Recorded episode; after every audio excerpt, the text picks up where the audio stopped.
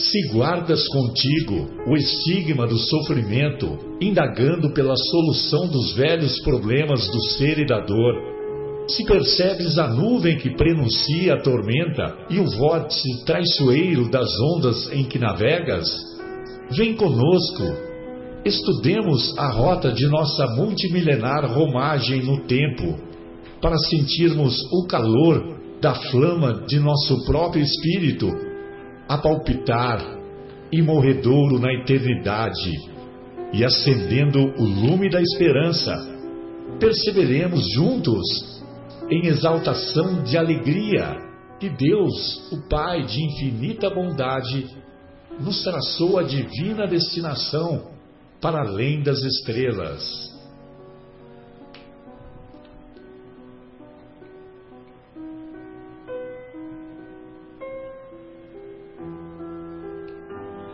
Boa noite, amigos ouvintes.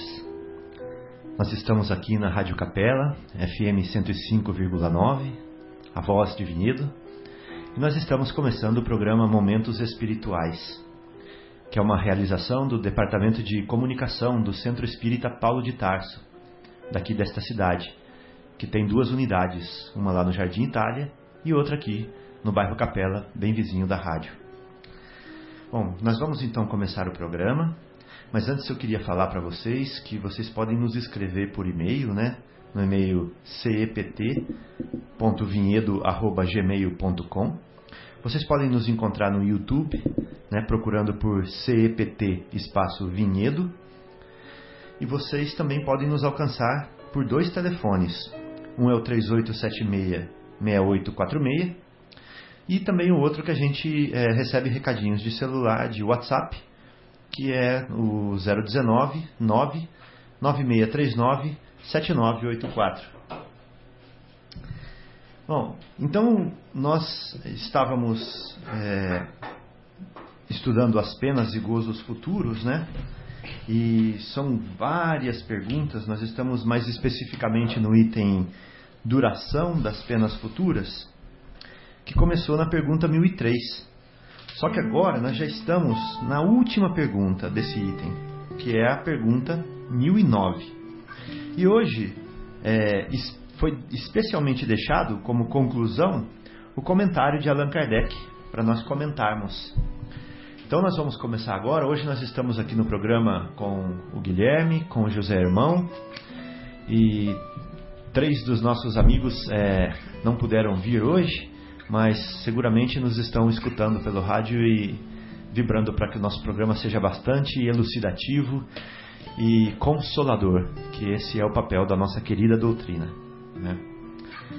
Então, é, boa noite a todos e eu vou começar lendo os, o comentário de Allan Kardec com relação à, pergunta anterior, né, que ele falava sobre a a, eter, a pena sendo imposta pela eternidade. Nós estávamos falando de céu, de inferno e dos sofrimentos eternos, ou da graça, né, da felicidade eterna dos, das pessoas que passam para o outro lado da vida. Então houveram vários comentários, comentários de São Luís, comentário de, comentário de Santo Agostinho, de Lamenais, de Platão, Inclusive, o último foi do apóstolo Paulo, Paulo de Tarso. E agora vem os comentários de Kardec. Só concluindo, Kardec fala assim: Procura-se estimular o homem ao bem como? Desviando do mal pelo incentivo das recompensas e pelo temor dos castigos. Não é assim que a gente faz com as criancinhas? A gente promete uma recompensa para ela se ela fizer o bem e a gente promete o castigo para ela se ela fizer o mal. Então é assim que a igreja tradicional educou a humanidade. Né? Nós viemos da Idade Média com esse tipo de educação.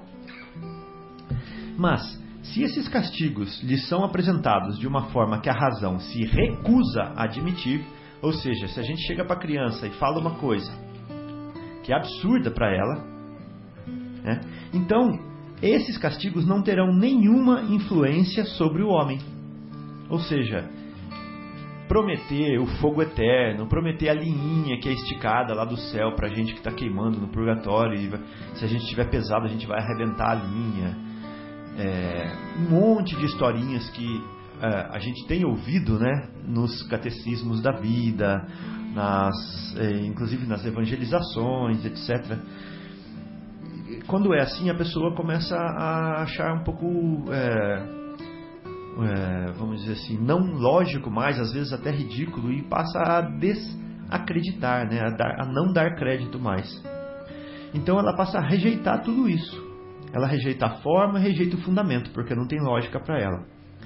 Mas se ao contrário, o futuro for apresentado de uma maneira lógica, ah, isso funciona até com criança.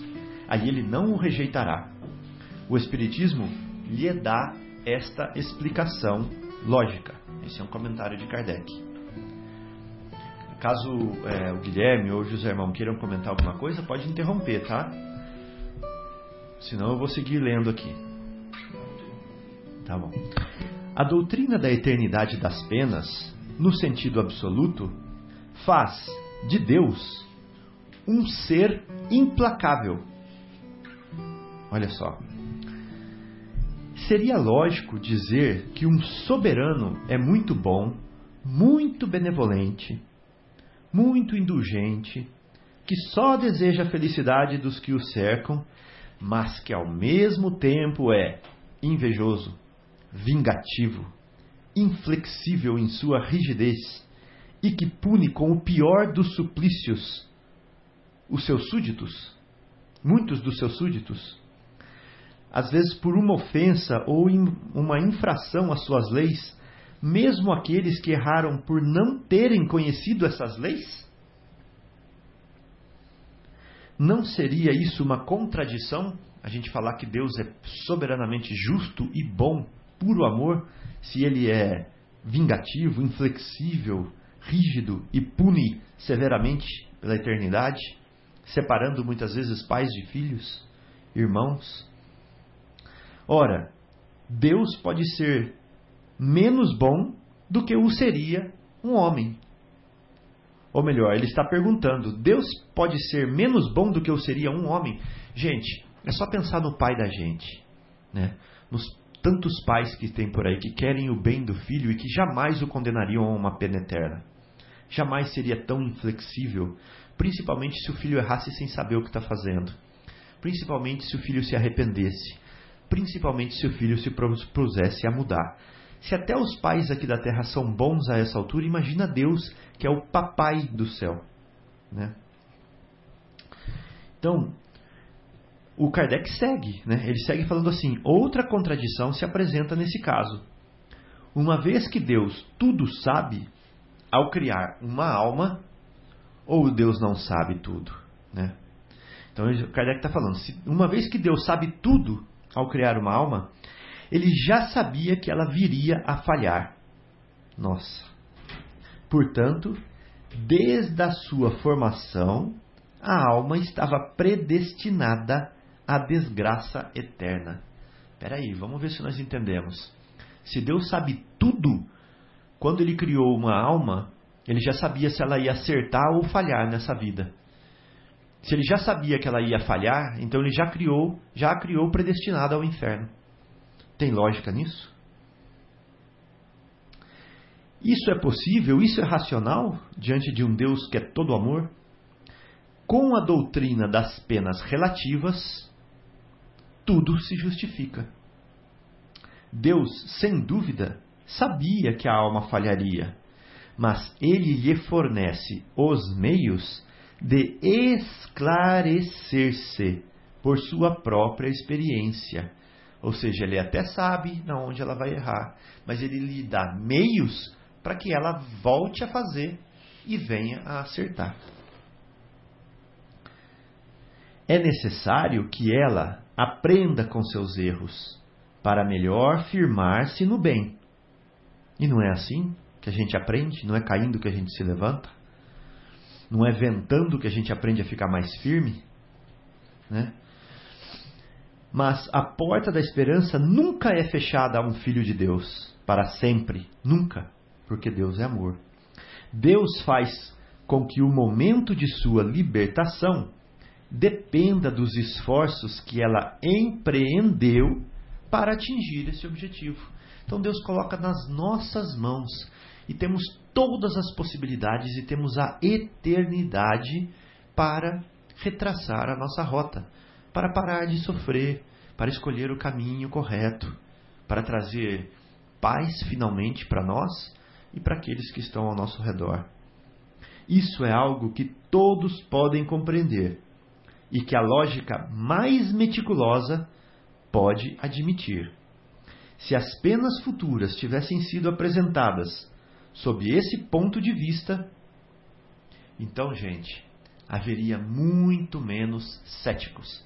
Vocês sabem o que são céticos? São as pessoas que, por ouvirem doutrinas, ouvirem teorias que não têm a menor lógica, elas cruzam os braços e não acreditam em nada mais. Elas só acreditam no que os olhos delas podem ver. Então, se forem apresentadas essa teoria muito mais lógica, muito mais racional para elas, elas deixam de ser céticos. Tem muitas pessoas que não acreditam em Deus simplesmente porque só conhecem o Deus da Idade Média, o Deus rancoroso, vingativo, punitivo. Eles não conhecem o Deus das galáxias, o Papai do céu que apresentou Jesus para nós. Aquele Deus infinitamente bom e justo. Aquele Deus que nos dá as possibilidades de sermos nós mesmos, de desenvolvermos uma individualidade, um amor, uma vontade e de colhermos os frutos que nós mesmos plantamos. Um Deus espiritual, sem forma, sem dedo, sem unha, sem barba. Né? Um Deus que é causa de tudo, inteligência suprema e amor infinito. Muita gente não conhece esse Deus ainda, não ouviu nem falar dele. Por isso, são céticos, são materialistas. Alguém quer comentar alguma coisa, amigos? Posso seguir? Vou seguindo, tá? Na linguagem usual, a palavra eterno é muitas vezes empregada no sentido figurado para designar uma coisa de longa duração. Eterno é longa duração, da qual não se prevê o fim, embora se saiba que esse fim exista. Então, olha só o que Kardec está colocando. Muitas vezes a gente fala assim, está com uma doença, né? Fala assim, nossa, que sofrimento eterno, a gente diz.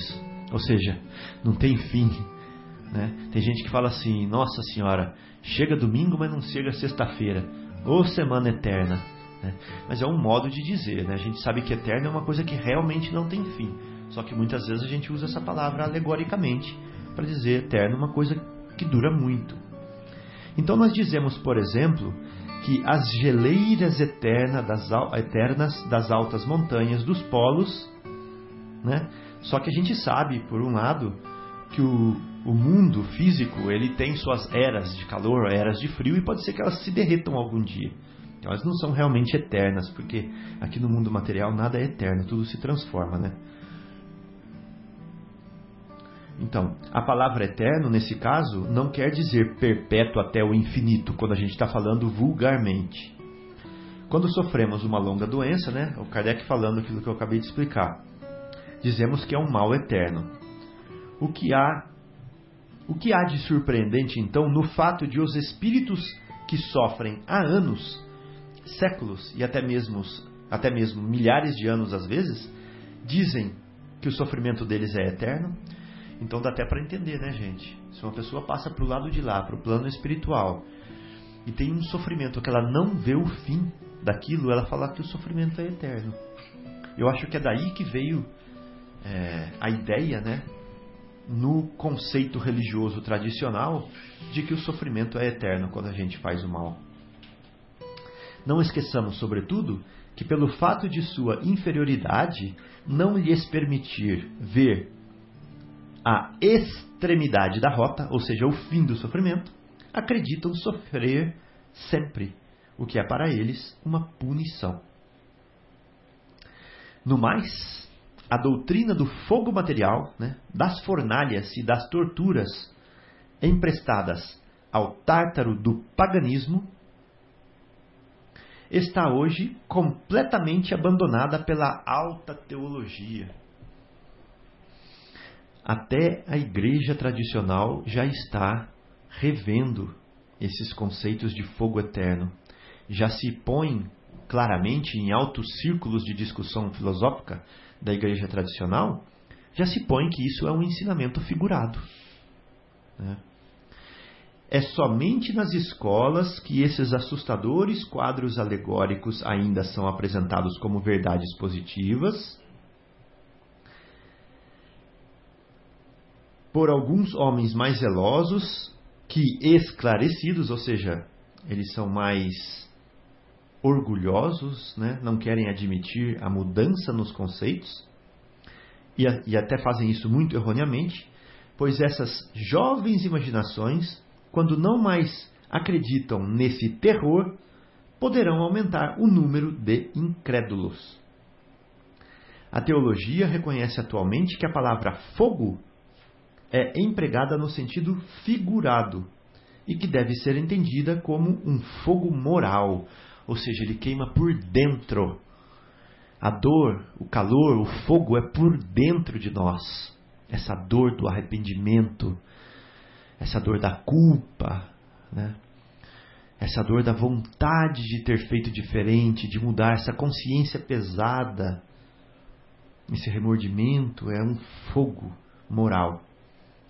Aqueles que, como nós, acompanharam os incidentes e sofrimentos da vida de além-túmulo, na onde nas comunicações espíritas, né? porque o Kardec ele acompanhou principalmente no livro Céu e Inferno, nós podemos ver, ele acompanhou muitos relatos de espíritos em condição de felicidade no plano espiritual, outros em condições medianas de felicidade e tristeza, e outros espíritos muito infelizes, muito tristes. Então ele acompanhou relatos de muitos deles e colocou no livro Céu e Inferno para gente.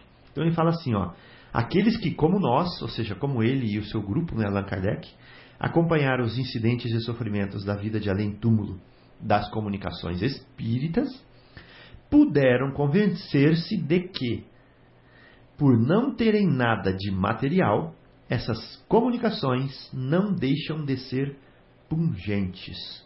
Ou seja, elas não têm nada de material, mas elas são muito convincentes.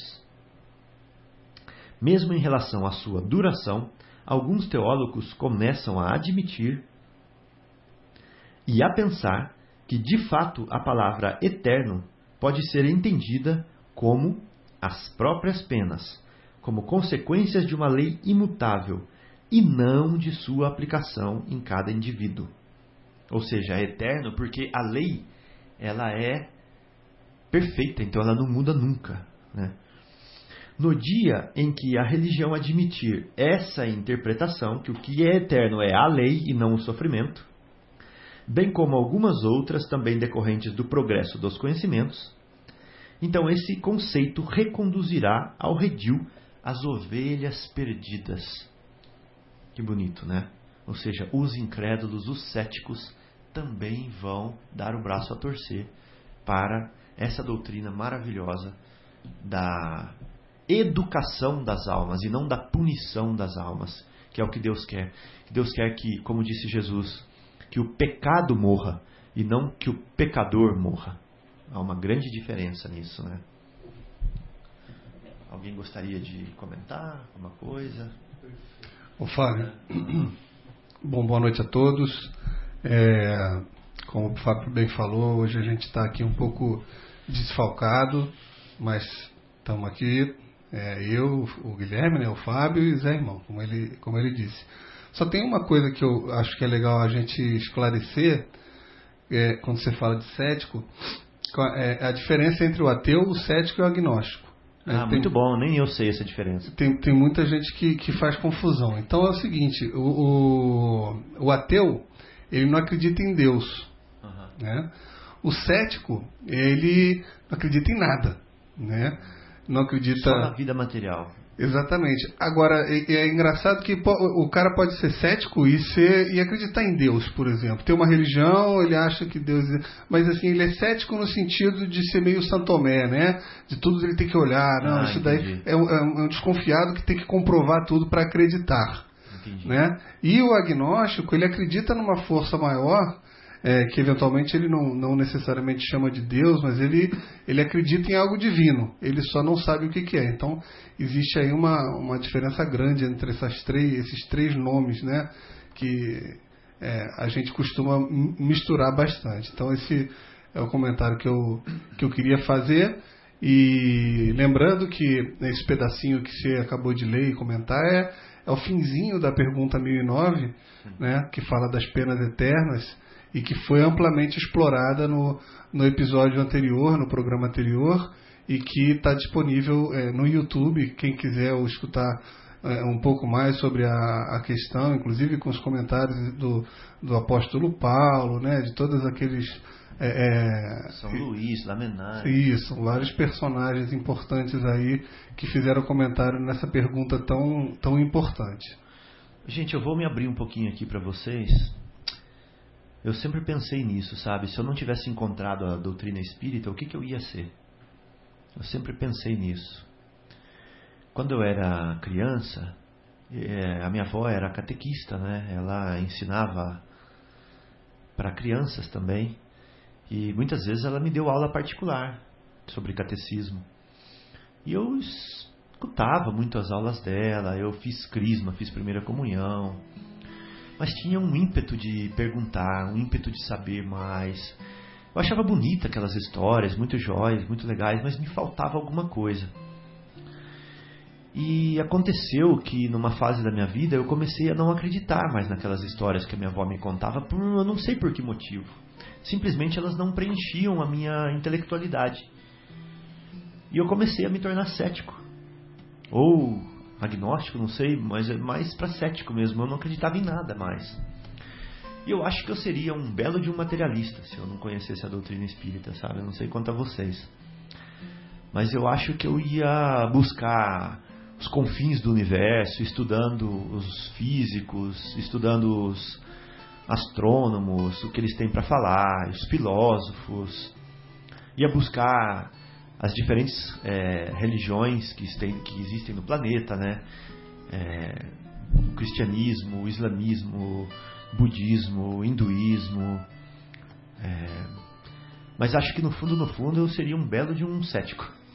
E, e é engraçado, né, Fábio, que você está falando isso daí. Ontem eu estava assistindo com a minha filha um desenho da, da Disney chamado Expresso Polar que um, uma das figuras principais é inclusive o Tom Hanks em forma de desenho, mas é com a voz do Tom Hanks e tudo, que é um expresso que leva algumas crianças para o Polo Norte para eles conhecerem Papai Noel. E levam justamente as crianças que estão perdendo a crença de que Papai Noel existe. E então, para reavivar a crença no, no bom velhinho das crianças, né? E comentando depois com a minha esposa, a gente vê que durante a nossa infância a gente vai crescendo é, aprendendo a é, descobrindo que muitas histórias que nos são contadas são mentira.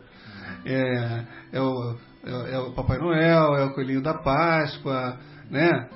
Tem algumas famílias que vai até no Homem do Saco, né? O Homem do Saco está lá fora, né? E a gente vai crescendo descobrindo que não é nada disso, né? E os pais da gente também dizendo, não pode mentir, não pode mentir, toca o telefone, fala que eu não tô, fala que eu não tô.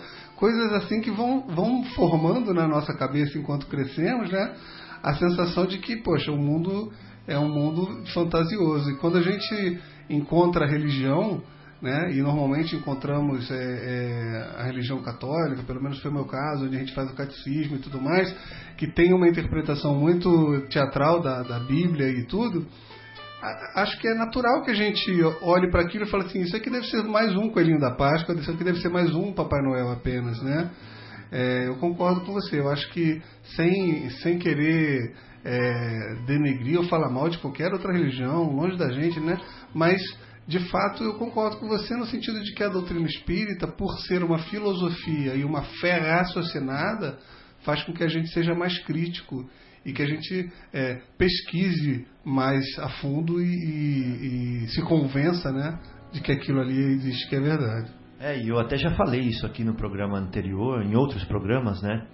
Que o que me provocou a. Eu acho que a dissensão, né? Sair da, da, da fé tradicional, da igreja tradicional, foi um comentário que a minha avó fez comigo, que falou assim me fez pensar, né? Por que, que eu coloquei a mão na água do mar e fiz o nome do pai antes de entrar na água? Me provocando, falando assim: você não acha que Deus, sendo é, espiritual, infiltrado em tudo que existe no universo, ele não sabe dentro de você o que você está sentindo?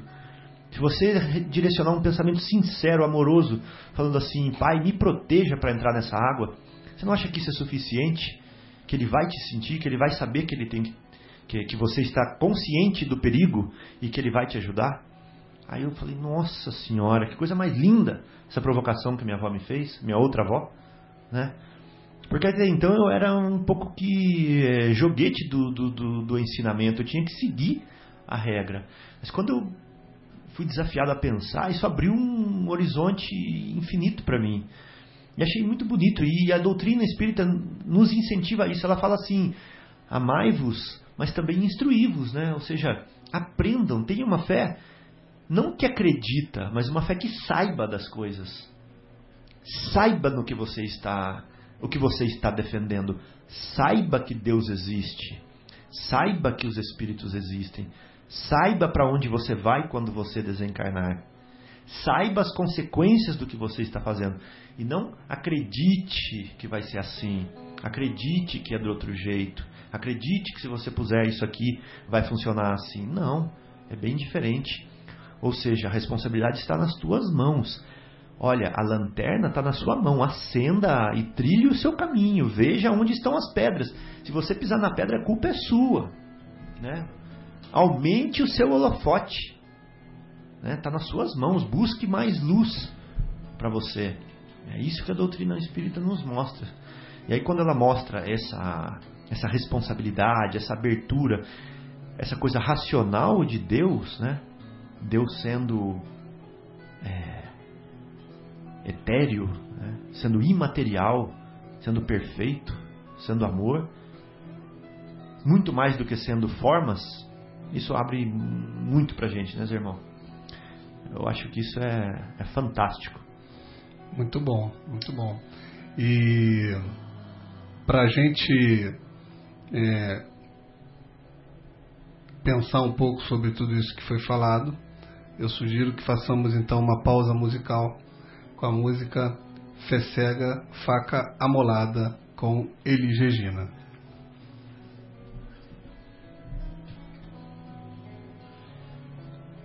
Que vai começar daqui a pouquinho. Agora sim.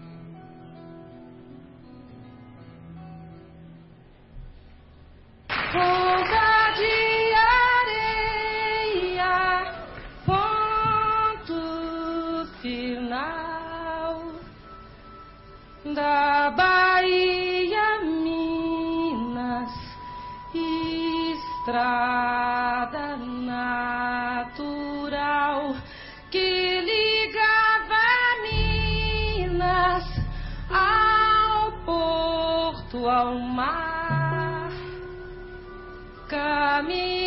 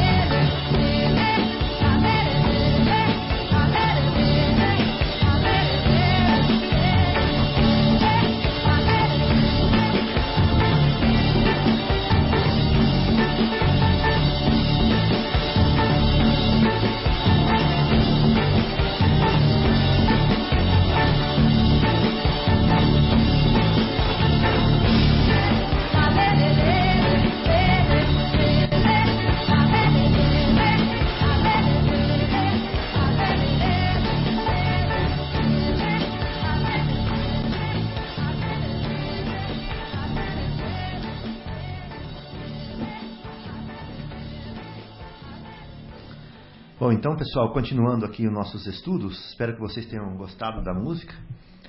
É, nós estamos aqui na Rádio Capela, FM 105,9, a voz de Vinhedo. Estamos fazendo o programa Momentos Espirituais, que é, é uma realização do Departamento de Comunicação do Centro Espírita Paulo de Tarso. Vocês podem é, nos escrever pelo e-mail cept.vinhedo.gmail.com Podem encontrar os nossos estudos aqui no YouTube, né? no CEPT Espaço Vinhedo, vocês procuram lá. E podem nos ligar por dois telefones. Um é fixo, é o 3876-6846, ele até rima, né?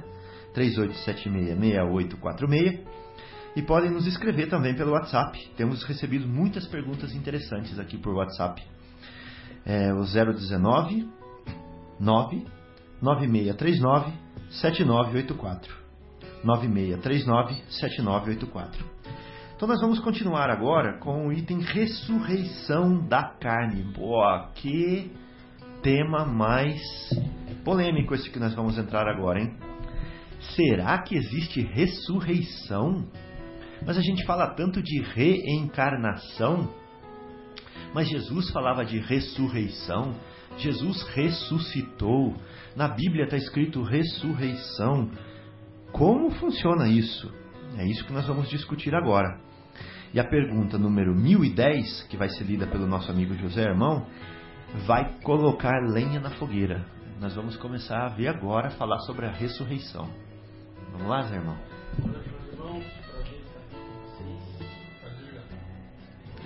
O microfone do Zé Irmão estava desligado. Vamos ver se agora nós, nós ouvimos. Boa noite, meus irmãos. Uma alegria estar aqui com vocês. E vamos iniciar aqui, como o nosso amigo Fábio disse, lendo a questão 1010 da ressurreição da carne, que diz assim: pergunta Kardec. O dogma da ressurreição da carne é a consagração do da reencarnação ensinada pelos espíritos? E as entidades venerandas respondem: Como quereis que o seja de outro modo? Estas palavras, como tantas outras, não parecem insensatas aos olhos de certas pessoas, senão porque as tomam ao pé da letra. Por isso, conduzem à incredulidade. Mas lhes daí uma interpretação, né? lhes dai uma interpretação lógica.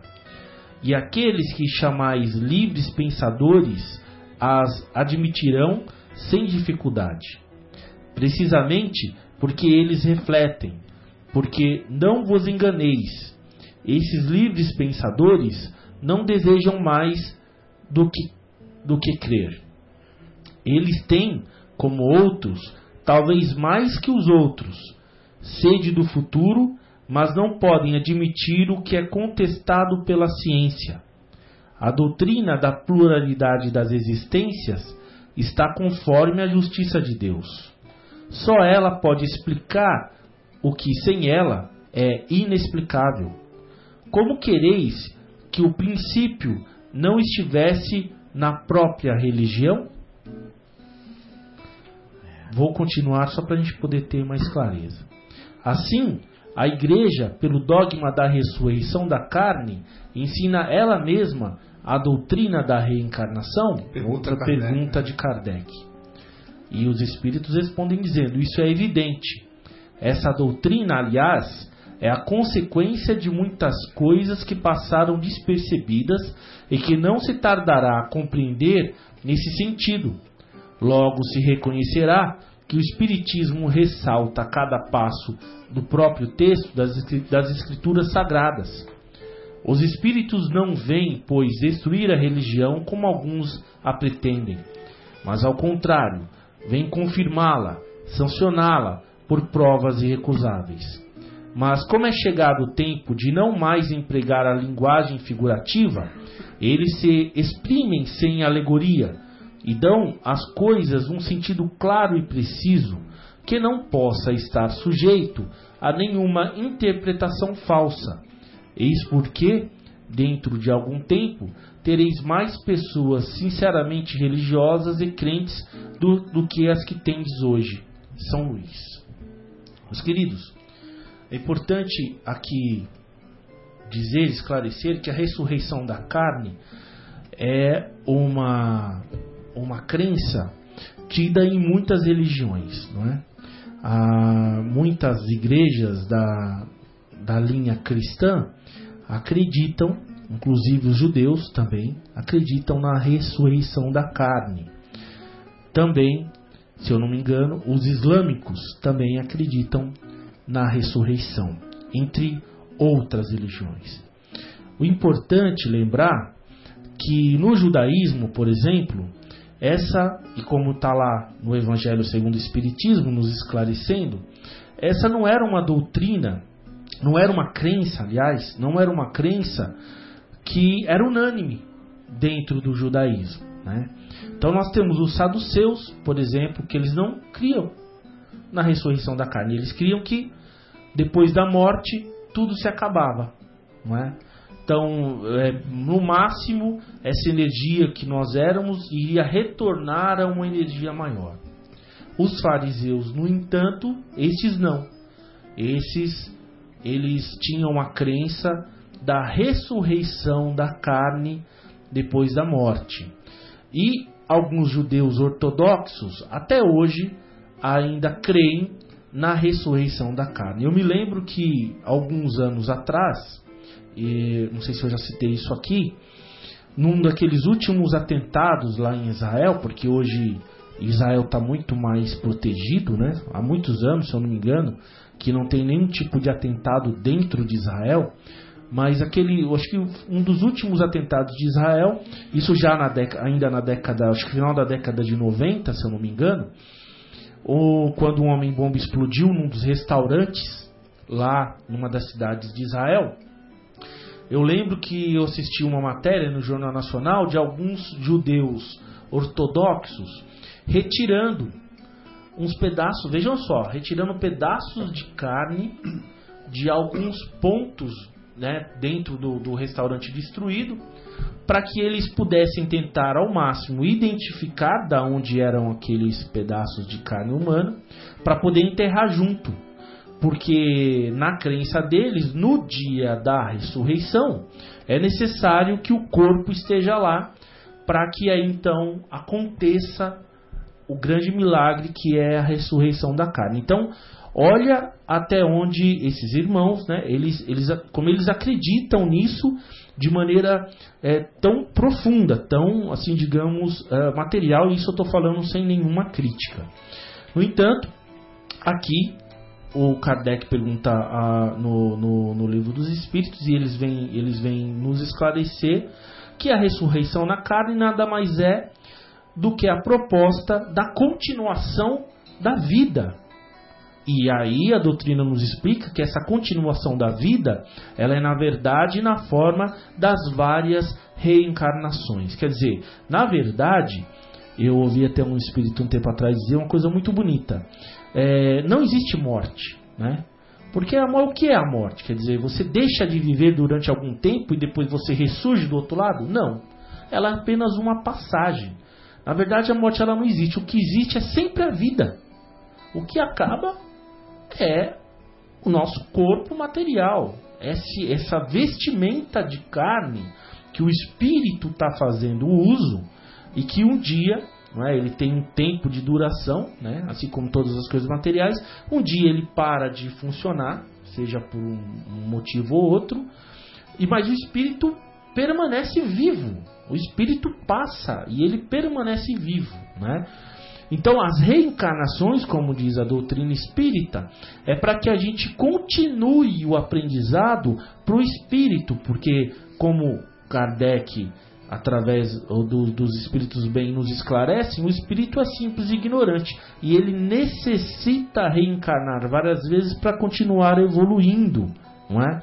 Então, a, nossa, a nossa visão ainda pegada à matéria faz com que a gente pense que a vida só exista na matéria, a chegar ao ponto de a gente ter a crença da ressurreição da carne. Mas olha só que interessante.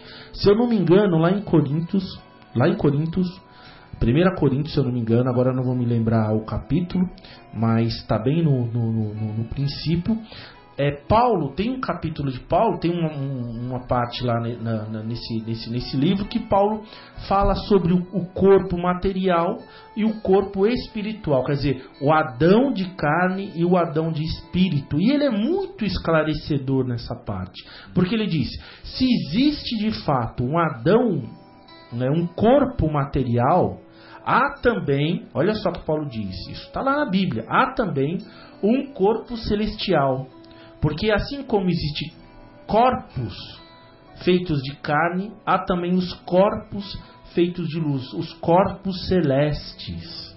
Paulo diz: E eu em verdade vos digo que nem todos morreremos, mas todos seremos transformados. Olha, existe coisa mais clara do que isso? Quer dizer, ou seja, e é um capítulo em que Paulo fala sobre a ressurreição. Agora ele não fala ressurreição da carne, ele fala ressurreição da carne. E ele ainda começa ressurreição. Ele, ele, ele inicia o capítulo dizendo: Há quem duvide da ressurreição. Eu, porém, vos digo: são insensatos, pois a vida continuará, a vida passará. Passar pelo que? Vencerá a morte. Mas como né, eu, nós estávamos esclarecendo, por conta ainda no, da nossa visão muito apegado à matéria, nós acabamos interpretando, né, mais assim, uma falta de interpretação até é, pelo meio da palavra, interpretando como se a vida realmente só existisse na carne, como se a carne fosse fosse a própria vida, porque a ressurreição da carne quer dizer, ah não, o espírito, alguns irmãos dizem, não, mas o espírito fica adormecido e tudo mais. Então, esse ponto também é importante, ou seja, a vida continua, né? E qual a necessidade, então, se a vida continua, se estamos adormecidos, qual a necessidade de retornar àquela matéria agora que já está apodrecida, né? dizer, a ciência é uma lei divina. A ciência, quando, quando eu falo, são as consequências naturais, não é? que existem na natureza. Isso é uma lei divina. E se Deus determinou que todo o corpo é, é material volte, não é? A, a, a poeira, volte às propriedades da natureza, que necessidade teria de ressurgir este corpo material se nós já temos o corpo celestial? Né? Então, Kardec nos explica que os espíritos, através da, dos questionamentos de Kardec, nos explicam aqui de maneira muito clara que a ressurreição da carne é, na verdade, uma má interpretação da palavra.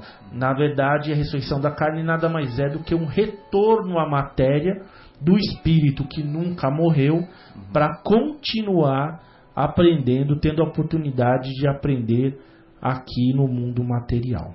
E, e ouvindo você falar, né, Zé, é, eu fico imaginando a, algum ouvinte que eventualmente não, não tem a mesma denominação religiosa que a gente.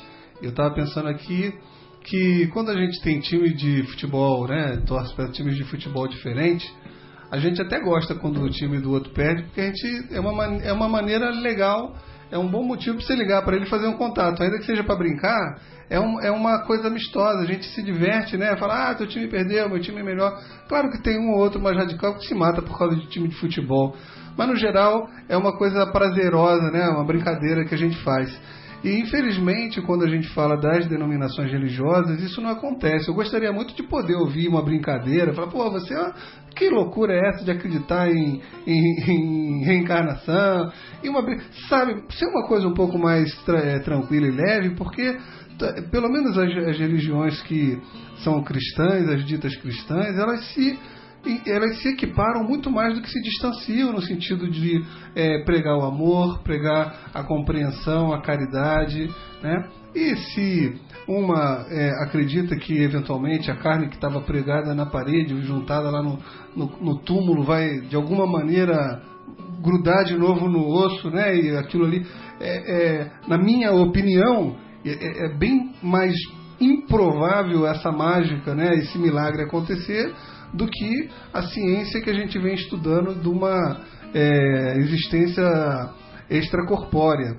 Inclusive, é, existem algumas pessoas que é, estudam isso daí, independente de religião, e conseguem fazer projeções é, extracorpóreas, elas conseguem sa é, sair de seu corpo, por exemplo, se chama projeção astral. Quem tiver curiosidade de dar uma olhada, é muito interessante. A pessoa consegue entrar num estágio, num estágio de consciência tal, isso é o relato dela, né? Quando ela sai do corpo, ela vai, por exemplo, num outro cômodo da casa, olha uh, um caderno em cima da mesa, lê o que está escrito, volta para o corpo, escreve o que leu e vai lá depois para conferir e o negócio bate. Né? É, tem gente que acha que. Tem gente que é ateu e acredita em projeção astral. Então eu não estou dizendo que é a alma que saiu e fala. Mas você repara que existem, é, é, como que digo, diversas maneiras de entender e explicar é, a questão da, da reencarnação. E ouvindo você falar, inclusive citando a Bíblia, é só deixar claro que a gente respeita as outras denominações religiosas que de forma é, um pouco diferente veem essa questão, né? Mas que a gente, pelo que estuda dentro da doutrina, baseado na, na ciência, a gente até agora vem é, achando essa, essa explicação, essa, essa, esse fato bem mais é, é, provável e com, comprovado. É, só, só interessante dizer uma coisa que é exatamente isso, Guilherme. É, é que nós temos um parâmetro já que, que não foi que, que já nos foi dado, que nós é, tivemos a sublimação e tudo. Mas é claro que Jesus está é, é, em todas as doutrinas cristãs, não é? É, isso é uma questão, obviamente, aqui de interpretação, e eu fiz questão de citar a Bíblia para mostrar que está lá também. Né? Tá, está lá, quer dizer, Paulo já nos dá com clareza, ele já fala sobre os corpos carnais, sobre os corpos celestes, ele já não fala, nos fala sobre que nem todos morrerão, mas todos serão transformados e assim por diante. Agora, é, muitos poderão pensar em casa, como o Guilherme disse. Ah, então quer dizer, se, de outras denominações. Ah, mas então quer dizer que nós fomos enganados, não é nada disso, só o Espiritismo tem a verdade? Não, não é nada disso. Quer dizer, André Luiz nos diz lá em nosso lar, né? Sobre o passe, é, sobre essas verdades e tal. Poxa, mas então, isso ficaria guardado só entre o Espiritismo? Não. Jesus, a luz do Mestre, está iluminando todas as religiões. Quer dizer, é importante dizer que tudo isso que nós estudamos aqui é para um aperfeiçoamento moral, intelectual e espiritual de cada um de nós. É, no sentido humanístico, olha que interessante. É, pode parecer aqui um, um, uma contradição, mas quer dizer, já que nós recebemos o nome de humanos, mas para nos transformar cada vez mais em, em, em, um pouco mais humanos uns com os outros, né? Esse é o foco principal. Isso de anjo nós estamos muito mais longe ainda. Exatamente. Mas agora isso qualquer um pode ser, tem irmãos, não é verdade? Os irmãos católicos que, que, que, praticam a caridade, o amor, o respeito ao próximo, os irmãos islâmicos, os budistas, os irmãos evangélicos e de todas as outras religiões do mundo se guardarem, quer dizer, o, o principal da questão é, de Deus e, e, da questão sendo mesmo cristão ou não, que é o bem, que é o, melhora, o melhoramento pessoal e assim por diante, Cristo está lá, mesmo que ele não seja cristão.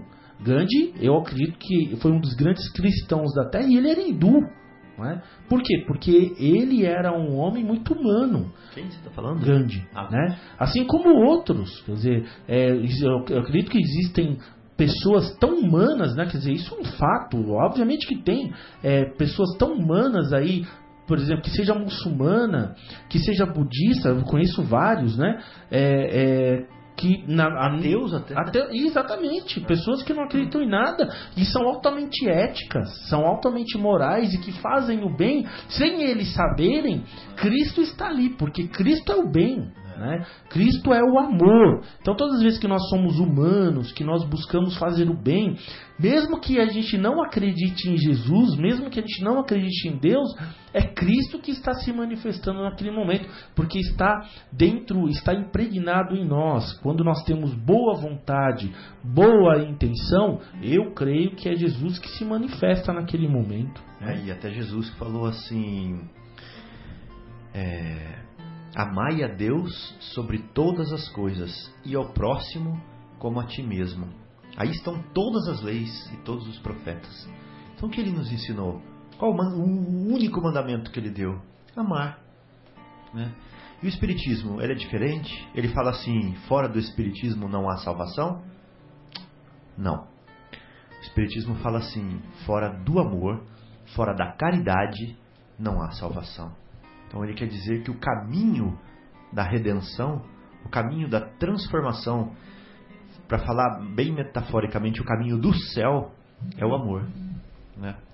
E aí eu queria é, complementar, falar dois pontos da ressurreição, que eu achei tão legal que vocês falaram. Eu queria colocar mais um pouco de ingredientes, é, de ingredientes aí. A primeira coisa, eu queria perguntar assim: se Jesus ressuscitou, presta atenção, hein? Se Jesus ressuscitou com o corpo, ou seja, ele voltou a viver em seu corpo, aonde ele está agora? Tic-tac, tic-tac. Eu, Fábio, engraçado você está falando isso, que eu estou vendo um e-mail de uma, de uma ouvinte aqui, Uhum. Érica, daqui de Vinhedo, ela estava justamente perguntando isso, né? É. Se, se a gente podia explicar essa questão da. da se, ele- primeiro ela pergunta se Jesus, quando viveu aqui na Terra, se, ele- se ele era de carne e osso, se ele Nossa, era. que interessante. né? É. E depois dele ter então é, morrido, crucificado, a, a aparição dele três dias depois foi em carne e osso ou não? E Boa. se não foi em carne e osso, como que ele foi tocado? Interessantíssima essa pergunta. Adoro quando as pessoas pensam, fazem perguntas desse nível assim. Achei muito boa. Então vamos lá. Está exatamente na linha de raciocínio que eu estava seguindo, né? Então eu vou aproveitar o gancho e vocês podem complementar. Então veja bem, nós aprendemos nas Escrituras que Jesus ressuscitou. E a interpretação tradicional é de que ele ressuscitou com o seu próprio corpo. Tanto é que foram lá na tumba para ver, né? Foi Maria Madalena que foi lá. E o corpo não estava mais lá. Ela foi lá às 5 horas da manhã e já não estava mais o corpo lá. né? Então significa que, vamos dizer assim, o corpo de Jesus saiu para mostrar-se vivo. né? Então as pessoas interpretam isso é, é, objetivamente, né? dessa forma, como se o corpo dele tivesse voltado a viver. Mas aonde está esse corpo então agora? Se Jesus está vivo no corpo? Né? Já se passaram dois mil anos e nunca encontraram ele. Então, para onde foi o corpo? Será que era um corpo material mesmo? Né? Ou Jesus voltou a viver no corpo e depois deixou o corpo novamente para desaparecer? Né? Então, é uma pergunta que fica sem resposta. né? Não pode ter sido no corpo físico que ele voltou. Não pode ter sido no corpo físico que ele voltou. Ele deve ter voltado em uma forma de condensação, de aglutinação, de, é, de junção das forças espirituais da sua consciência. Ou seja, nós, quando passamos para o lado de lá, nós deixamos o envoltório grosseiro, mas nós carregamos conosco uma vibração, uma, uma espécie de matéria mais sutil, mais rarefeita, mais quintessenciada, que os espíritos chamam de perispírito. Ou seja, peri significa em torno de, né? Uma coisa que abrange o espírito. E nós nos manifestamos no plano espiritual com essa vestimenta muito desmaterializada aos nossos olhos e aos nossos sentidos, a tal ponto que a gente fala assim: não existe, eu não vejo, eu não sinto, eu não meço. né? Mas os espíritos nos revelam que para eles é muito grosseira até. né? Então, é, nós já aprendemos também no livro dos Espíritos, nos estudos anteriores, que existem formas de condensar esse corpo espiritual, que se chama perispírito. Existem formas de colher da natureza elementos físicos que vão se impregnar no perispírito, colher dos corpos das outras pessoas que são médiums de efeito físico, elementos que vão impregnar no perispírito desse espírito desencarnado e vão dá-lo uma forma mais palpável, mais visível, mais densa, de tal forma que a gente até a confunde com o corpo físico. E a gente pode até tocá-lo. Então, no livro dos médiuns, nós podemos estudar as materializações de espíritos, como já aconteceu é, em inúmeras reuniões, inclusive aqui no Brasil, e principalmente no começo do Espiritismo, quando ele precisava tornar-se conhecido. E assim como Jesus, que precisava tornar-se conhecido, começou-se pelos espetáculos materiais, até que depois as pessoas foram colhendo a sua impressão moral e filosófica profunda. E os espetáculos materiais ficaram de lado, diminuíram de força. Então Jesus se adensou, né? Jesus se condensou, a sua forma espiritual se condensou, angariando elementos da natureza e dos médiums para que ele se fizesse visível. Então ele ressuscitou? Ressuscitou, sim, Senhor. Como que ele ressuscitou? Ora, ele não se reergueu, ele não se levantou, ele não reapareceu. E é isso que significa ressurreição. Pode olhar lá no dicionário que está escrito assim: é, ressurreição vem do grego resurrectia, né, que significa levantar, erguer-se. E mais para frente ele tomou o conceito de voltar à vida. Ou seja, então, nesse aspecto, Jesus ressuscitou sim, porque ele se levantou, ele se reergueu e ele, a personalidade dele, o indivíduo Jesus, estava vivo, nos mostrando. Porém, sem o corpo físico. Ele estava assim com o seu corpo perispiritual, se demonstrando de uma forma adensada, de tal forma que as pessoas que não tinham conhecimento pudessem vê-lo com seus próprios olhos e passar a notícia de boca em boca que Jesus estava de volta. Uma pergunta, Guilherme. É, Fábio, deixa é. antes de você fazer a pergunta, deixa eu. A, Érica não colocou essa pergunta, mas eu, eu imagino que ela então esteja é, satisfeita, ou, ou, pelo menos é, com, a, com, a, sensação de resposta dada, né? Que, ou seja, ele viveu aqui na Terra sim em carne e osso, né? Nasceu de, de Maria e foi realmente num corpo de ser humano, de, de um humano normal. E essa aparição dele, depois do terceiro dia de morto, foi no corpo perispiritual é, condensado, aliás, perfeito, né? Porque eu, eu, até corri aqui no dicionário. Condensar é, é realmente se tornar mais denso. E a gente, quando fala de condensação, que a gente aprende na escola, né? Leite condensado. Que é o vapor, não, até o vapor d'água é, virando água. É, o vapor d'água a gente mal vê, né? E quando a gente faz o processo de condensação, a gente começa a ver as gotinhas d'água.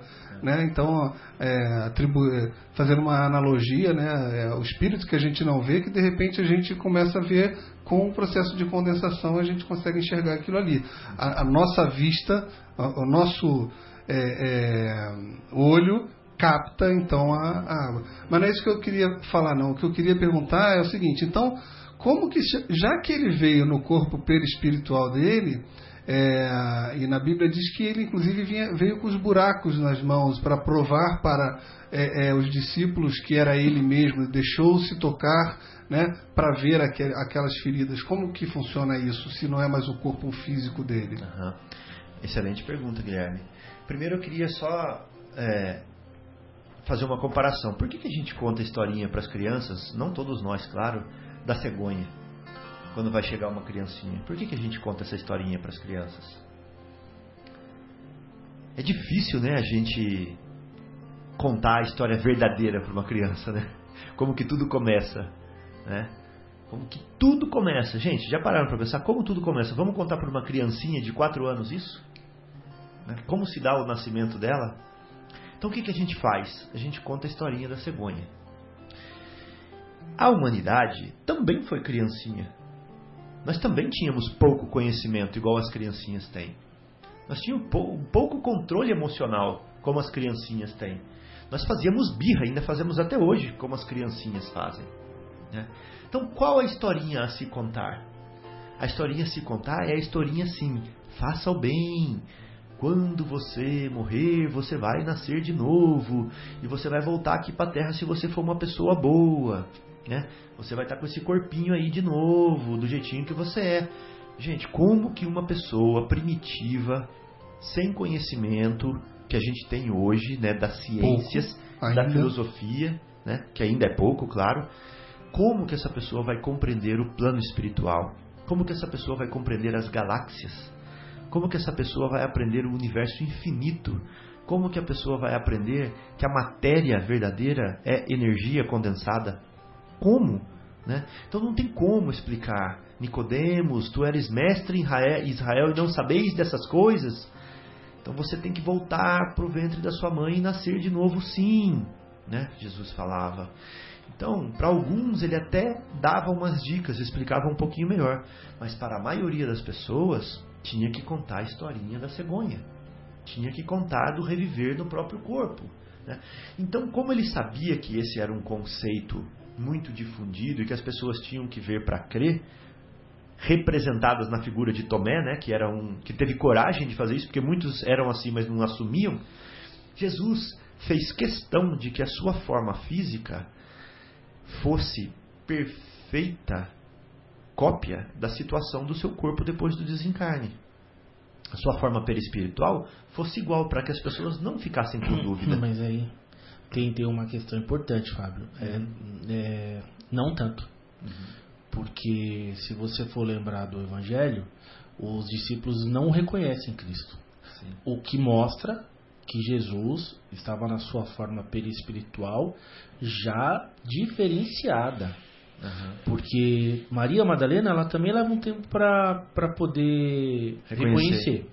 Porque quando ela chega no, no sepulcro, né? É que um anjo fala com ela, né, quer dizer, um espírito fala com ela, ele diz o seguinte: vai, vai, você vai buscar o vivo entre os mortos, né? ou seja, Jesus já tinha ressuscitado, já, já estava, já tinha levantado não é? Uhum. nos três dias de, de repouso.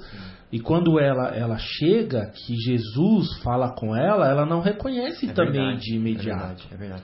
E depois ela fala, mestre, e aí ela vai para tocar e ele fala, não me toques, né? É, ainda Porque não ainda, fui ao pai. Ainda não fui ao pai, quer dizer, então não é o corpo físico, nós já compreendemos. É. E, e, no caminho de Emaús, quando ele encontra, se eu não me engano, se eu não me engano Pedro e João, né?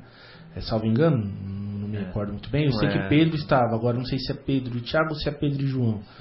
E eles também não, não, não ele ceia com eles, olha só. Sim. Ele Eles... só conhece no momento de partir o pão, né? E a, então, ou seja, não era a mesma imagem, não era o mesmo corpo.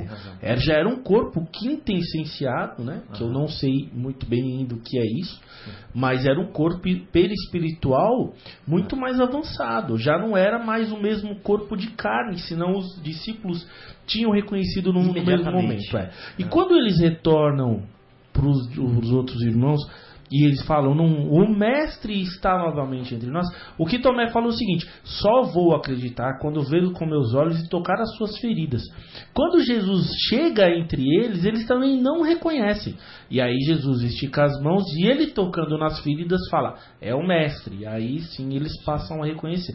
Então, ou seja, eu entendo nessa parte que o corpo de Jesus que ele apresenta já estava modificado. Achei né? é um corpo, posição, né? é um corpo extremamente muito diferenciado. Boa. Então parece que Jesus realmente é, não era, não estava sendo reconhecido imediatamente, né? Por uma diferença, não sei se vibratória ou não sei se de forma, mas que a, a chaga ele fez questão de reproduzir Sim, identicamente, né? Sem dúvida. Então quer dizer que o que era conveniente ele o fez identicamente Sim.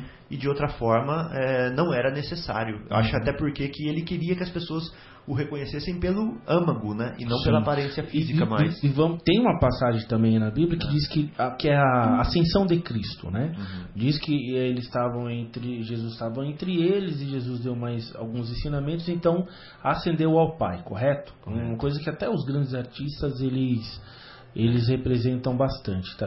Se Jesus, a partir desse momento, ele, ele, ele sobe ao Pai, né?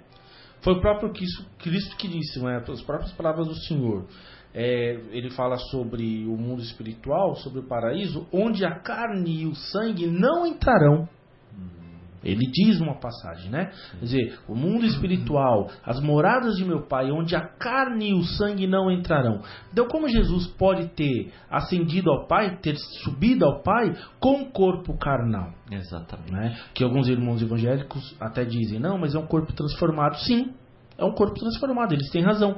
Porque é um corpo perispiritual, não é mais um corpo carnal. Exatamente. Esse corpo é, transformado, que os irmãos evangélicos dizem, e eles têm razão, não, mais, não é mais um corpo dessa matéria que nós conhecemos. É uma outra matéria, como diz no livro dos Espíritos, que tem cienciada, que não me peçam para explicar porque eu não sei, mas é uma matéria, digamos assim, diferenciada, quer dizer, de um outro material espiritual do qual Excelente. nós não saberemos explicar com profundidade. Perfeito. Então eu acho que um ponto fechou, né? Que eu queria falar dois. Um ponto foi sobre a natureza corpórea de Jesus, né? Depois do desencarne. Você queria fazer alguma comentário? Não, e é só, enquanto o Zé estava falando, né, Zé? Também não, não, não conheço a fundo, mas olha, quinta essência é uma alusão a Aristóteles que considerava que o universo era composto de quatro elementos principais: terra, água, ar e fogo, mais um quinto elemento, uma substância etérea que permeava tudo e impedia os corpos celestes de caírem sobre a Terra.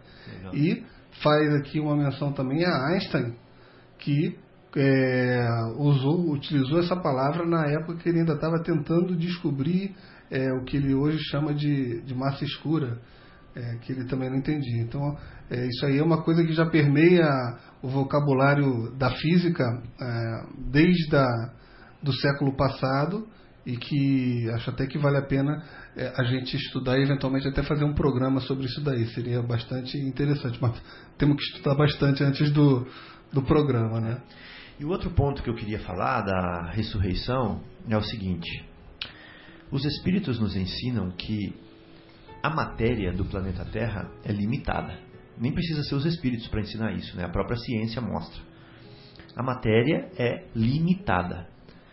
Porém, as transformações são ilimitadas. O planeta Terra está se transformando ilimitadamente. E significa o seguinte: se a matéria é limitada, significa que esse microfone que está aqui na minha frente é composto de diversos átomos, de diversos elementos, né? Mas ele tem um número limitado de átomos e de elementos, não é infinito. Até parece difícil de contar, né? É impossível de contar, mas é limitado. Existe um número limitado. Então, se tudo é limitado, eu tenho elementos é, químicos, atômicos dentro de mim que são limitados. Mas, no planeta Terra hoje existem aproximadamente 7 bilhões de seres encarnados, não é isso? Um pouco mais até. 7 bilhões de vida. Tem lugares que já está até sem espaço para as pessoas. Tem lugares que estão vazios, como desertos, uhum. geleiras, florestas, como a floresta amazônica, tem bem pouca gente. Mas já, já existem grandes centros, lugares bem apertados e já está começando a haver escassez de água. Né? Já está começando a haver escassez de alimentos.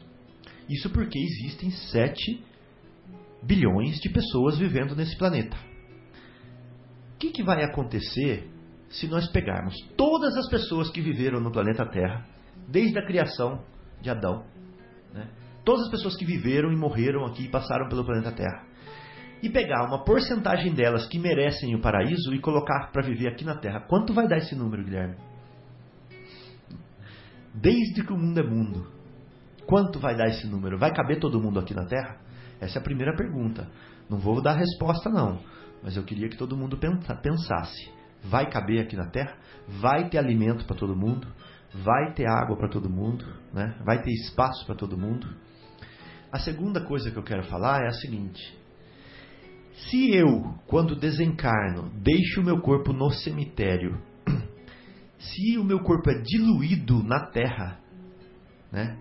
E se nasce uma flor no matinho que pegou com a sua raiz um elemento químico do meu corpo para compor essa flor, e vem um animal e come essa flor. Aí ele roubou aquele elemento químico que era meu, que a flor roubou de mim, do meu corpo. Aí vem uma pessoa e come aquele animal. Aí ele roubou o elemento químico que era meu. E aí ele tem um filho na barriga dele que roubou o elemento químico dele. E nasceu aquele menino com um elemento químico que era meu originalmente. Deu para entender? Eu morri no pasto, virei capim, a vaca comeu o capim. Alguém comeu a vaca, nasceu alguém desse alguém. Esse alguém tem o átomo que era meu antes. E, na, e agora, quando chegar o dia do, de nascer todo mundo de novo, que vai ressuscitar, quem que vai ser o dono daquele átomo? Eu ou o outro? Entendeu? Ele vai para ele ou vai para mim? Então essa é uma pergunta para a gente fazer. Se a matéria é finita e as transformações são infinitas, então, gente, nós estamos usando a mesma matéria que outras pessoas já usaram. Já pararam para pensar nisso? Nós, no nosso corpo, tem matéria que já esteve no corpo de outra pessoa. Porque as transformações são infinitas e a matéria é finita. E daí no dia, para quem que vai ficar esse átomo? Né? Então essa é uma pergunta que eu queria que todo mundo raciocinasse. Para mostrar que ressuscitar, ou seja, voltar à vida, é passar pelo portal do túmulo e reerguer-se como espírito vivo que jamais morre. Isso sim é ressurreição. Se esse espírito volta ao corpo físico no nascimento da barriga de uma mãe, então ele se reencarnou, ele reentrou na carne. Então essa é a grande diferença. Ressuscitar é voltar à vida no plano espiritual. Reencarnar é esse espírito que voltou à vida no plano espiritual voltar a entrar num corpo físico para começar de novo do zero. Muito bem, Fábio. Explicação claríssima. E antes da gente ler o comentário de Kardec, que é a próxima, a, a próxima fase dessa pergunta, acho que vale a pena a gente fazer um intervalo musical com a música Corpo de Cristo do grupo Diante do Trono.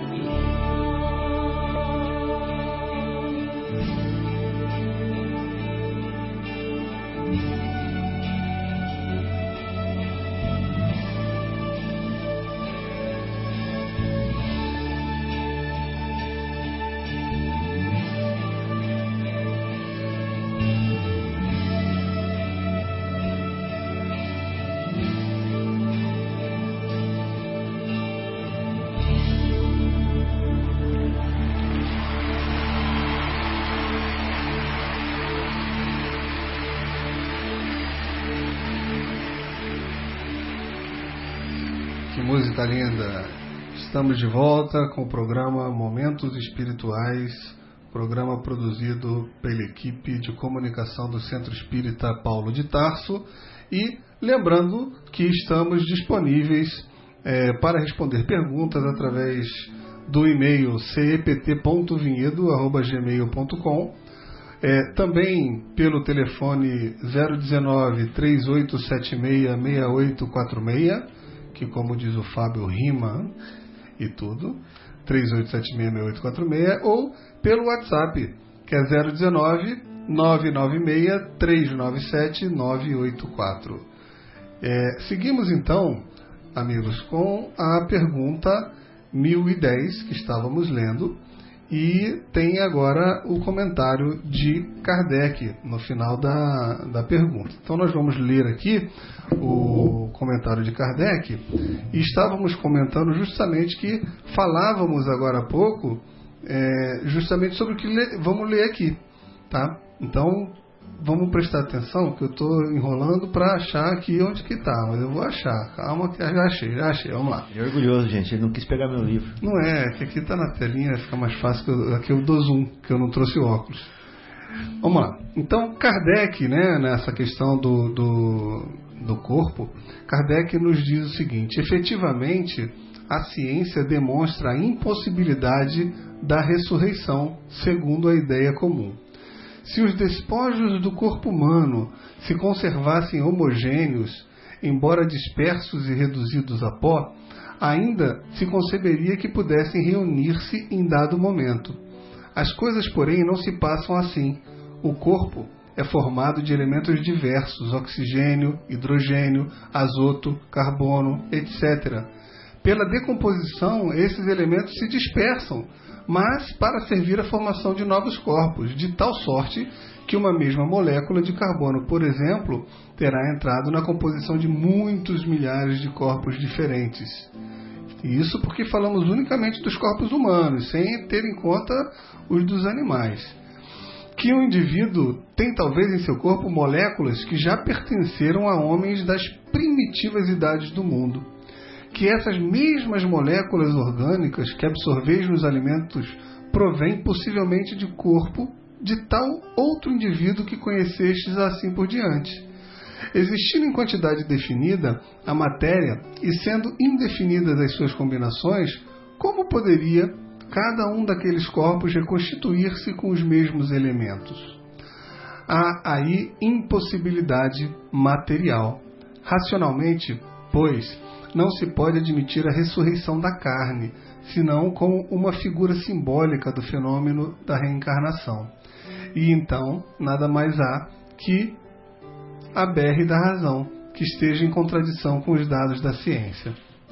É exato que, segundo o dogma, essa ressurreição só no fim dos tempos se dará, ao passo que, segundo a doutrina espírita, ocorre todos os dias mas nesse quadro do julgamento final não haverá uma grande e bela imagem ocular sob o véu de alegoria, uma dessas verdades imutáveis em presença das quais deixará de haver céticos, desde que lhe seja restituída a verdadeira significação? Dignem-se de meditar a teoria espírita sobre o futuro das almas e sobre a sorte que lhes cabe, por efeito das diferentes provas que lhes cumpre sofrer, e virão que, exceção feita de simultaneidade, o juízo que as condena ou absolve não é uma ficção, como pensam os incrédulos. Notemos mais que aquela teoria é a consequência natural da pluralidade dos mundos, hoje perfeitamente admitida, enquanto que, segundo a doutrina do juízo final, a Terra passa por ser o único mundo habitado. Fábio, eu acho que ou você decorou aqui as primeiras frases e capítulos do parágrafos aqui dessa resposta desse comentário de Kardec, ou então foi uma oh, Guilherme, vou ser sincero, eu já tinha lido isso em outras ocasiões e esse argumento ficou tão forte dentro de mim que eu sempre o trouxe comigo, mas eu não lembrava que era daqui.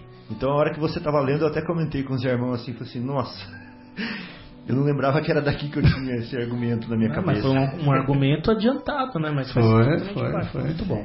Profético. Agora, só uma, um comentáriozinho aqui, um, um detalhezinho. Interessante ele falar, né? Se que naquela época as pessoas não tinham ideia de pluralidade de mundos.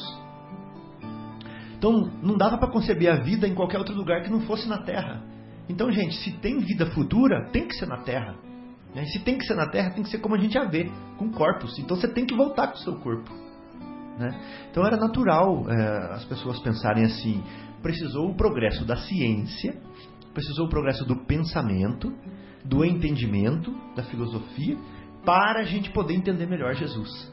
Né? Muito interessante esse comentário. Perfeito, perfeito.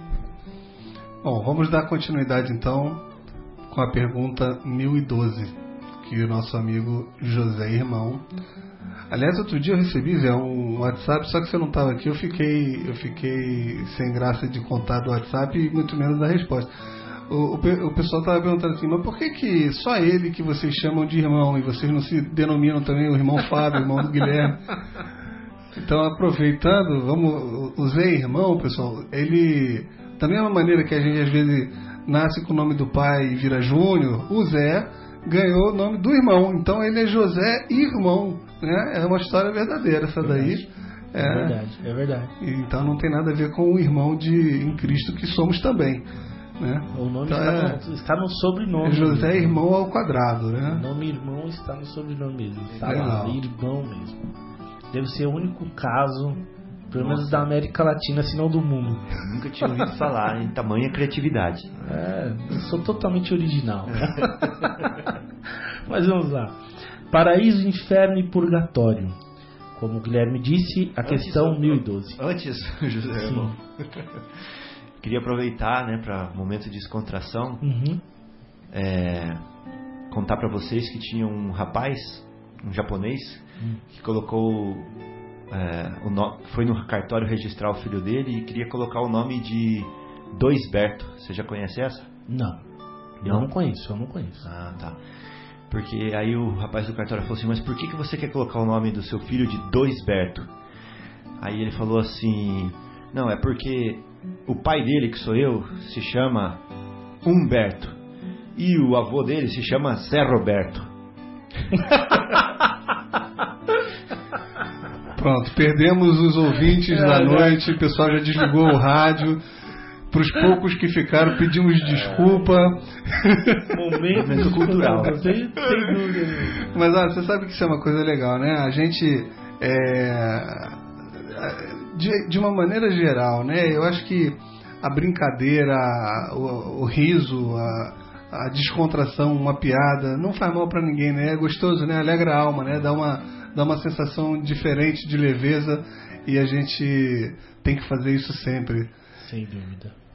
Obrigado, Mas- viu, Guilherme? Eu não resisti. Re- retornando à questão 1012, diz assim: Um lugar ci- circun- circunscrito no universo está destinado às penas e aos gozos do espírito, segundo os seus méritos? Pergunta Kardec.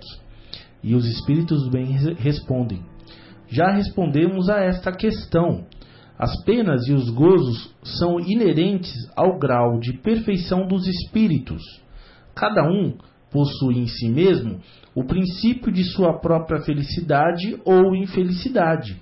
E como eles estão por toda parte, nenhum lugar circunscrito nem fechado não está destinado a um antes que ao outro. Quanto aos espíritos encarnados, são mais ou menos felizes ou infelizes, conforme o mundo que eles habitem, sejam mais ou menos avançados.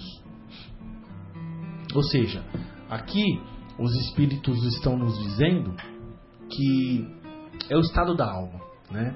Emmanuel, ele tem uma frase muito bonita que ele diz o seguinte, ele, se eu não me engano, se eu não me engano lá no Fonte Viva, não me recordo agora a lição, mas ele disse uma coisa que eu nunca mais esqueci, ele fala: "Aqueles que chegam aqui buscando o paraíso, ele diz isso após a morte, né, já no mundo espiritual, não se esqueçam de trazer o paraíso antes dentro de si. Né? Ou seja, nós devemos. Cada, e ele, quer dizer, ele ainda é, é, é, fala um pouquinho mais, ele fala. Portanto, cada um cultiva o paraíso ou o inferno dentro de si mesmo, né? Quer dizer, o estado da alma, né? o estado da consciência, o estado emocional. Nós podemos escolher querer viver bem ou querer viver mal, é o nosso livre arbítrio, né? E quando o André Luiz, por exemplo, fala em lugares como o umbral e, e, tudo mais assim, não é um lugar determinado em que, em que se mantém ali, né, ciclos que foi Deus que fez e ali é enviado aqueles espíritos, né? Na verdade, nós sabemos que se trata de uma vibração, né? Esses espíritos eles se atraem, né? E porque dentro do coração de cada um deles, dentro deles, existe ali uma, uma, um momento conturbado, digamos assim, de ignorância, e que resulta numa certa maldade, tudo à sua volta é sombra. Mas o espírito, uma vez se arrependendo, o espírito, uma vez se transformando, tudo em sua volta também passa a ser é, diferente. Então, é isso que a doutrina espírita nos traz, é de um esclarecimento muito belo. Quer dizer, cada um pode ter o céu dentro de si, assim como o inferno. Vai depender das escolhas que nós fazemos, daquilo que nós buscamos, daquilo que nós desejamos ou pretendemos. Né? E é isso que Cristo nos diz. Quando Ele vem nos salvar, Ele vem nos salvar de nós mesmos, das nossas próprias más tendências. Né? Jesus ele vem mostrar aos homens que nós podemos ser melhores, que nós podemos evoluir, que a luz. E ele diz: Deus está dentro de vós. Ou seja, nós bus podemos buscar o bem, como disse nosso amigo Fábio a doutrina espírita diz, quer dizer, fora da caridade, fora do amor, não há salvação. Então, é importante que a gente cultive isso dentro de nós e faça da nossa vida uma verdadeira bênção, não é verdade? Perfeito. Oh, excelente. E, e, na, e na mesma pergunta, né, Zé Kardec continua questionando, né? De acordo então com o que vindes dizer, o inferno e o paraíso não existem, tais como o homem os imagina? E eles respondem: Não, senão como figuras. Há por toda parte espíritos felizes e infelizes. Entretanto, como também já o dissemos, os espíritos da mesma ardem. Ordem. Ordem, desculpa. Ah, eu já querendo, né? Da mesma ordem se reúnem por simpatia, como nós falamos aqui sobre as vibrações, né? Mas podem se reunir onde querem, quando são perfeitos. Pô, excelente. Quando eu era criança, na sétima série, na sexta, na oitava, quer dizer, não era tão criança, dava um intervalo e nós, os espíritos obsessores, eu e meus amigos, nós íamos sempre para o mesmo lugar, lá na hora do recreio. Aquele lugar era nosso, ninguém mais vinha ali. E se eles viessem ali, eles tinham que se juntar a nós, fazer as mesmas coisas que a gente fazia, conversar das mesmas coisas que a gente conversava. Mas não é por causa do lugar, era por causa do grupo de pessoas que estavam ali. Então passavam uns amiguinhos um pouquinho mais, vamos dizer assim, espiritualizados e não se afinizavam em ficar ali na onde a gente ficava. Estou falando de uma forma brincadeira, né? Mas não se afinizavam com os gostos nossos, com o que a gente conversava, com o que a gente fazia, e iam ficar em outros lugares. Mas o curioso foi que no finalzinho nós trocamos de lugar nosso grupo trocou de lugar. E nós pegamos o lugar de outras pessoas e outras pessoas foram para o nosso lugar, demonstrando que não era o lugar que era o nosso lugar, mas sim a afinidade né, dos espíritos Perfeito. que estavam ali. Perfeito. E a gente faz a mesma coisa no plano espiritual. Né? Nós nos afinizamos com certos grupos onde eles estejam e ali nós ficamos. Agora, uma, uma imagem que o filme Nosso Lar, não o livro, passou, que eu achei fantástica, foi o seguinte o André Luiz estava com um ano de treinamento na colônia Nosso Lar e ele volta para a casa dele para vivenciar a realidade que ele deixou para trás e que se transformou. Ou seja, a mulher dele casou de novo com outro homem, o filho dele se, se voltou materialista né, e, não, e não tinha mais saudade dele. Uma, uma filha que morava longe, até de vez em quando falava nele. Então ele ele se ardeu, né? Agora vou usar palavras, é. Ele se ardeu com aquela nova realidade, né? Ele se doeu com ela, fez tão mal para ele e ele estava tão despreparado ainda emocionalmente que ali, na onde ele estava, a realidade consciencial dele se transformou. Vocês lembram dessa cena? Sim. Eles passaram, ele passou a ver aqueles quadros infernais novamente ali, sem ter saído do lugar.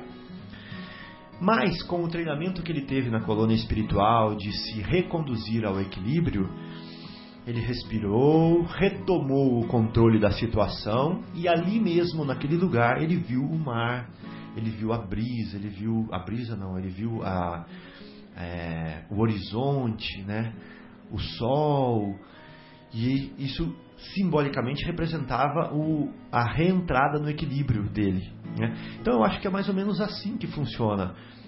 É a nossa atmosfera fluídica que determina o estado consciencial de sofrimento ou de alegria em que nós é, vamos gravitar, que nós vamos respirar, que nós vamos viver. Exatamente.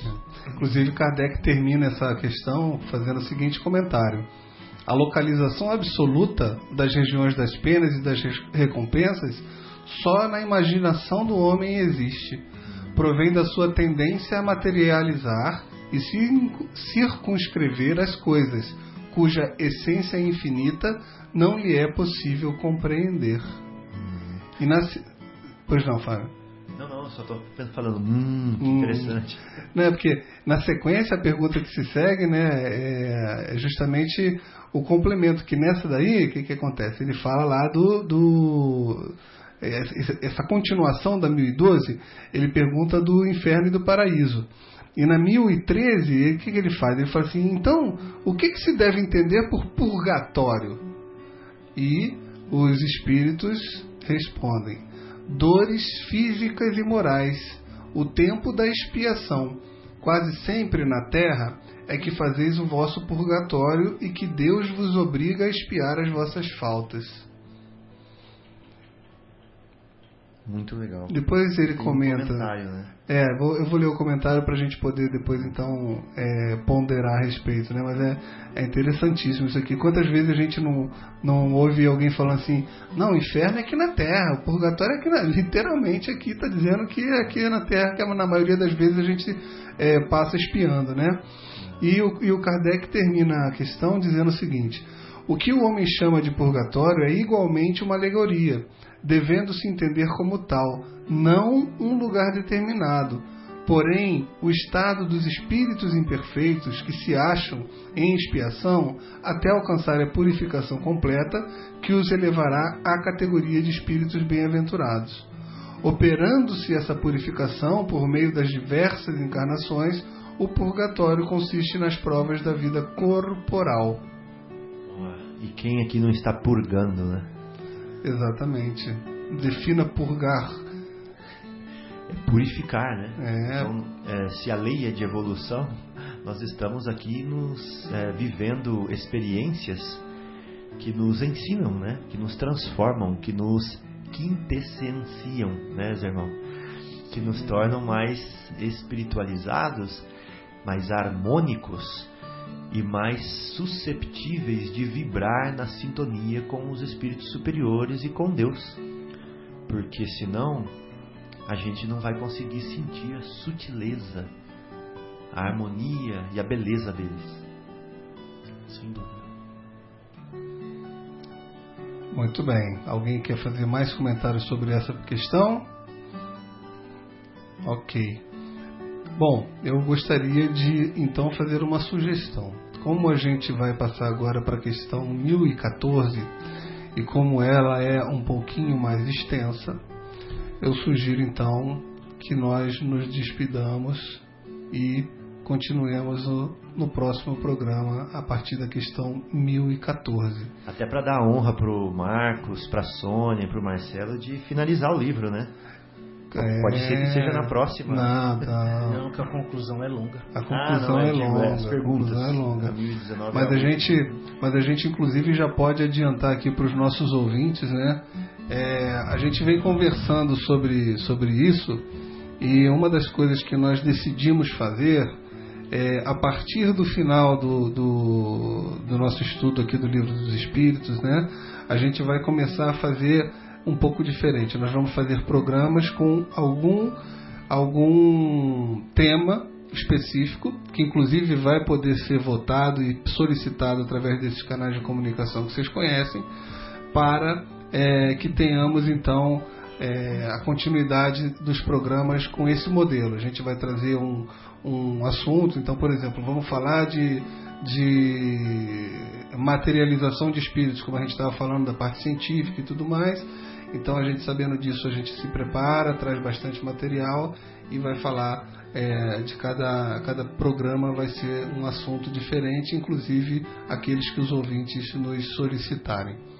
Bom, pessoal, com isso fica aqui o meu a minha despedida, minha boa noite, meu boa noite para todos, um fim de semana de muita paz, muito descanso para a semana que é, se reinicia, uma, um desejo especial para para aquela população do Chile que sofreu anteontem aquele, aquela tragédia né, do, ter, do, do terremoto que aconteceu e que todos possamos transmitir bo, bo, bons pensamentos e orações para aqueles que estão sofrendo agora naquela região. E sexta-feira que vem estaremos aqui de volta no mesmo horário, 9 horas, e se Deus quiser, teremos o prazer da companhia de todos os ouvintes. Boa noite, José. Boa noite, meus irmãos. Mais uma vez, uma alegria estar aqui com vocês. Que Jesus possa abençoar a todos. Boa noite, queridos amigos. Até sexta-feira que vem. Você está na ZYU 604, Associação de Desenvolvimento Cultural e Artístico do Bairro Capela. 10 horas e 50 minutos.